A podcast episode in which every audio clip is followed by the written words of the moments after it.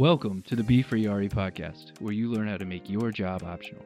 I'm your host, John, who's just getting started on his journey. But in the last year, I moved across the country, bought four apartments, make money as a landlord, no longer pay rent, and I have my first child. I'm joined by your co host and my guide, Tony Angadi, who in five years quit his job and now manages over 80 units through a combination of house hacks, flips, and partnerships. So, with that, let's jump into how you can do less of what you have to do and more of what you want to do.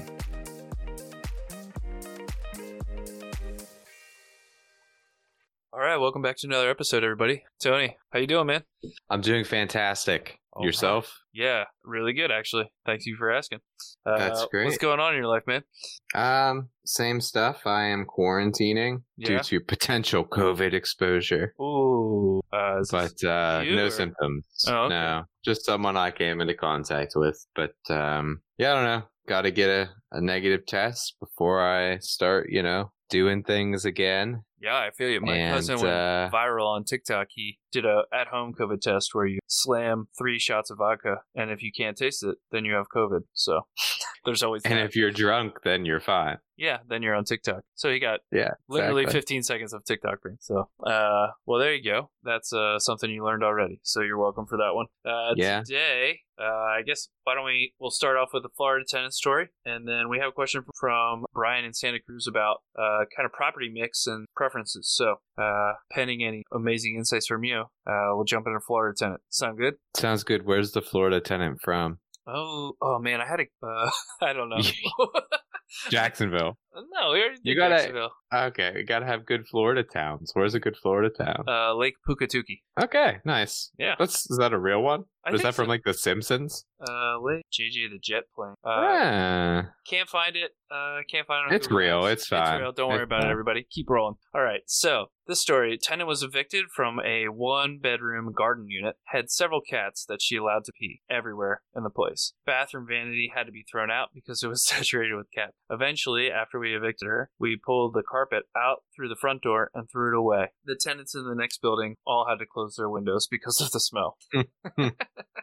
oh man, that like that story horrifies me because we have tenants with a cat and we haven't done our walkthroughs on their place. And yeah. We we have tons of tenants with cats and have yet to have a major issue. So eventually it will happen. However, laws of averages have been nice for us so far. yeah, I actually do a story. There's one time we had this really old carpet. We thought it was brown carpet. Oh, gross. And then we moved a television off of it, and it was actually like bright blue because the person had had this old, like 30 year old TV sitting on it for the whole time they lived there. The guy had been there like 18 years and it looked brown. And then stupidly, we cut it out. And we're like on the second floor of this building. This is the place I, I live in that I house hack. And we went to go throw the carpet over the, uh, the fire escape into the dumpster and all the dust came back in our face and like choked on 20 years of pet dander, dirt, everything else. Uh, so that was a mess. Um, yeah. Did you have you had to deal with getting rid of pet smells yet? Mm, no, uh, we only have pets in one of our one of our rentals. So uh, and yeah, there's like a few options people go over, I guess. There's like ozone generators. There's uh, all kinds of different stuff. But what I think worked the best for me was you have to tear out all the carpet, obviously, like these people did. Then you generally want to pull up the um, baseboards because the pets love to pee in corners. And if you don't get rid of the baseboards, then uh, the smell will still be there. And you want to check to make sure it's not in the walls. But then on the floor, there's usually like uh, there's a couple different solutions. Some people say vinegar, some people say bleach. There's uh, like an Odo Odoban product. Uh, there's a bunch of different enzyme type products that break down the cat pee smell. So you basically need to put down like a, an enzyme cleaner type thing to work on the smell, and then you have to seal it. The strategy that I've heard works really well is deck sealant first and then Kilz over top of the deck sealant, like oil based Kilz. And then apparently that works fairly well. That's what uh, worked for us in one apartment. Oh Um, so However, if it's so bad, it turns into just removing materials and redoing stuff. so you're doing this on the actual like subfloor? Yeah, generally like an old hardwood floor. Yeah, yeah. Yeah. Wow. Well, that's But, hor- uh, horrifying. But Yeah, there's a lot that goes into it, like enzyme cleaner, deck sealant, and then Kilz. yeah, we we have enzyme cleaner because we're potty training our two year old. so yeah, that Yeah. yeah. Your two year old's leftover pee probably smells better than than cat pee though. So Well, yeah. there's that. Score one for the infant. I don't know. I won't get into speculation. Uh, okay, man. I was gonna ask a question actually. Oh, do you uh do you ever give your tenants? There's like some new kind of cat litter that. Do I buy cat litter for them? Yeah, this new odorless cat litter. No. No. All right. Why would you? No. Who would do that? The pet fee would be like a hundred dollars a month. Includes litter. I don't know. I have no idea how much litter costs. Uh, I assumed Nah, it was not like that twenty dollars for a year's worth. No, no, like a month maybe. Oh, that's way too much. All right. Well, uh, there you go, listeners. Everything you never wanted to know about cat litter costs. All right. So let's jump to Brian's question. He's calling in from Santa Cruz, uh, not Florida, California, home of the banana slug. Uh, if you had to choose between buying a 10 unit apartment complex or a triple net commercial building, I don't even know what that means, triple net commercial building, which would you choose and why? The 10 unit apartment is fully occupied with average cash flow. The triple net building is occupied by a solid tenant like Dollar Tree. Okay. Before we get into this, I do have a question though. What is a banana slug, and did they taste good? Uh, I'm not able to speculate on flavor of a banana slug, but the it is- flavor profile. but the banana slug is the fierce mascot of Sea Santas. They are banana slugs. So, That's their team name. Uh, that is their mascot. Yeah. Huh. I'm googling this So, now. Where sure. I went to college, the mascot was the uh was the gator in in uh, northwest Pennsylvania. It makes no sense. But prior to that, it was the hellbender, which sounds really cool. But a hellbender is like a salamander. Oh, I thought a, a hellbender is it's like when you go on a bender and you're just drinking tons of drugs. no, And then you no, die that- and you go to hell for it. You went to a no, Christian that's school, like right? that's like Maverick. No, I didn't go to a Christian school. Just teasing you. I think technically they were Methodist, but Alright. I don't really remember. I feel like every school has like a technical religious affiliation just so that people donate to them, even if they're not a religious school. There's like a we're loosely affiliated with this group. Um, but anyway, so There you the go. question was pretty much fully occupied cash flow 10 unit apartment building or a triple net property. And John says, I don't know what a triple net property is. Yeah. So basically, a triple net lease just means that the tenant pays for pretty much all expenses on the building. So they'll pay, in, that includes real estate taxes, insurance, and all the maintenance on the building. So they pay, so as the owner, you basically do nothing Not you a- just kind of collect collect money. It's um you know like uh the best deals the ground lease things where you literally just lease the the ground for somebody to build like a structure on. That those leases are usually for like a very long long long long long time. However triple net leases are usually for a while too. The answer to this question isn't simple though as most of these questions are not simple because it comes down to like well what are you looking for typically you're going to get a lower return on a triple net type property when you buy it. But the value here is that it's like as passive as a passive investment can be, right? Like you literally do nothing and collect money. So this is good for a lot of people who are kind of in in the part of their journey where they don't really care so much about maximizing total return. They just want to have their money invested in a very solid, consistent performing asset. And in dollar trees, like dollar stores, depending on where they are, typically do pretty well. So that's a solid tenant paying all the bills. You're just collecting. That's a pretty solid building. The difference with the 10 unit apartment building is that obviously you need to hire a manager or you need to manage yourself or do something like that. However, because there's a little bit more active involvement, you could hypothetically see a higher return on that building. Um, albeit with slightly more risk. Like a triple net lease carries very low risk, which is why the the cap rate that you're getting get on that is is lower. Uh, the capitalization rate, just your income, you know, on the building, really. So I think that if all things were equal, like if the return numbers were the same between both buildings, like you would obviously want the triple net building. It's so easy. But I would think that the return possibility on the apartment building is probably higher. Um, did he mention anything about like the return for both buildings?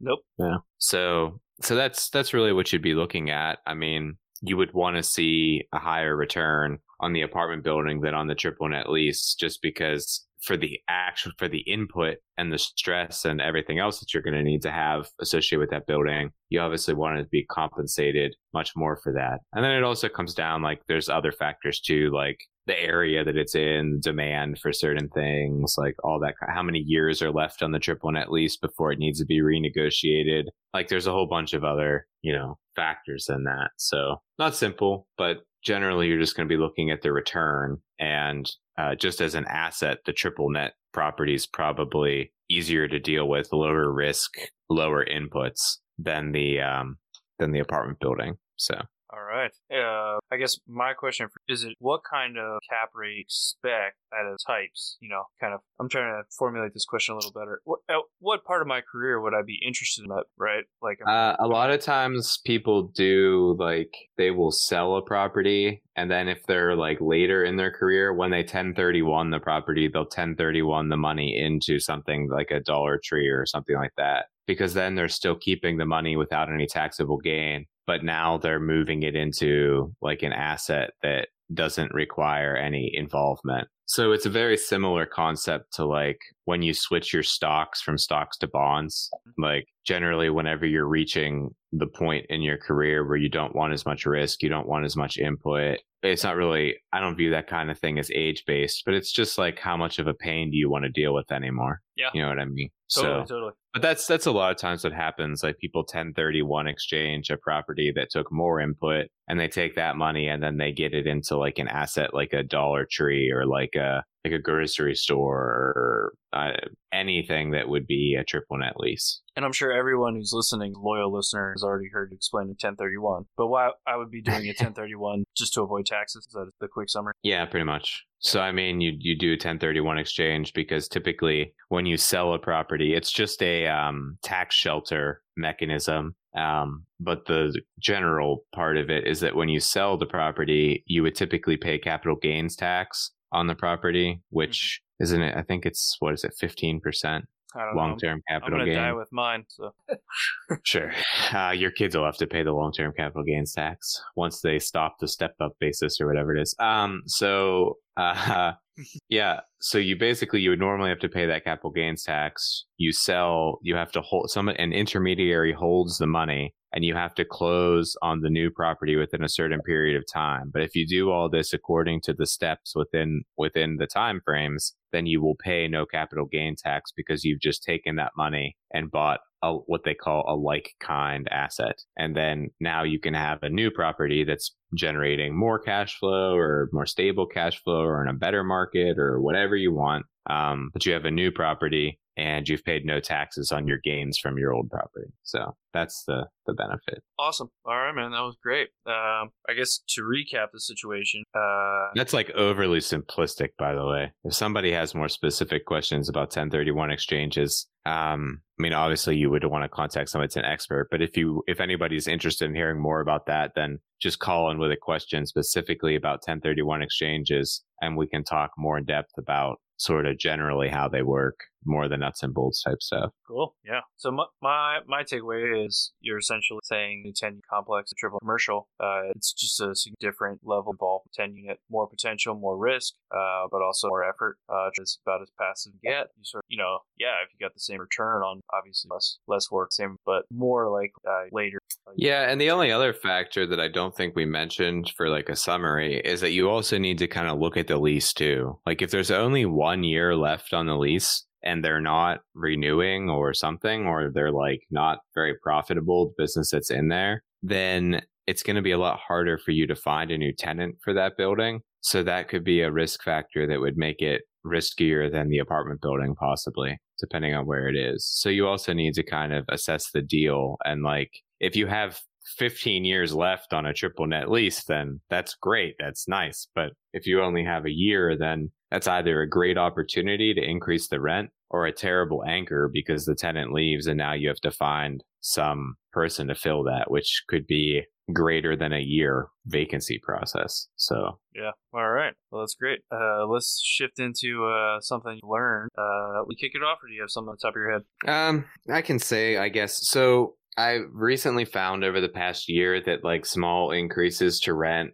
um, we've been doing them more often than we used to, like just every year with existing tenants. And I found that as long as it's a small enough amount, people generally don't care as much as in my head I think they're going to care. Hmm. But ah, they are very important. For instance, like um, we started doing like minimum $10 increases per month. And the thing that that's really helped with is like our vendors for some of these buildings, like trash or water or whatever, they'll raise their rates. And if we keep up with our $10 increases, it really doesn't even matter that they've done that. Um, or just our minor. We, we base it generally on market rent. Like if market rent's gone way up, which it's been fairly consistent, but not like explosion, like a letter that says their um, what the market rent is. So we give them a report from Rentometer uh, as like an impartial thing that says this is how much median rent is in this area for your apartment. Um, this is what we're charging. You're still in line with that. We usually tell them like show them something like recently we got a letter from the borough that said the taxes would be going up like a half a percent so if we have anything like that we'll send it to them too and say like this is why your rent has gone up and we really haven't gotten any complaints or anything since we started kind of sending them stuff along with their increase letter Yeah, that's timely feedback. We're doing the same strategy here without sending reports and all that. Uh, keep up with the trash, water. yeah Really, it's water actually. Water's um for us. Uh, I think the thing we learned is just how important it is to get a deal under contract.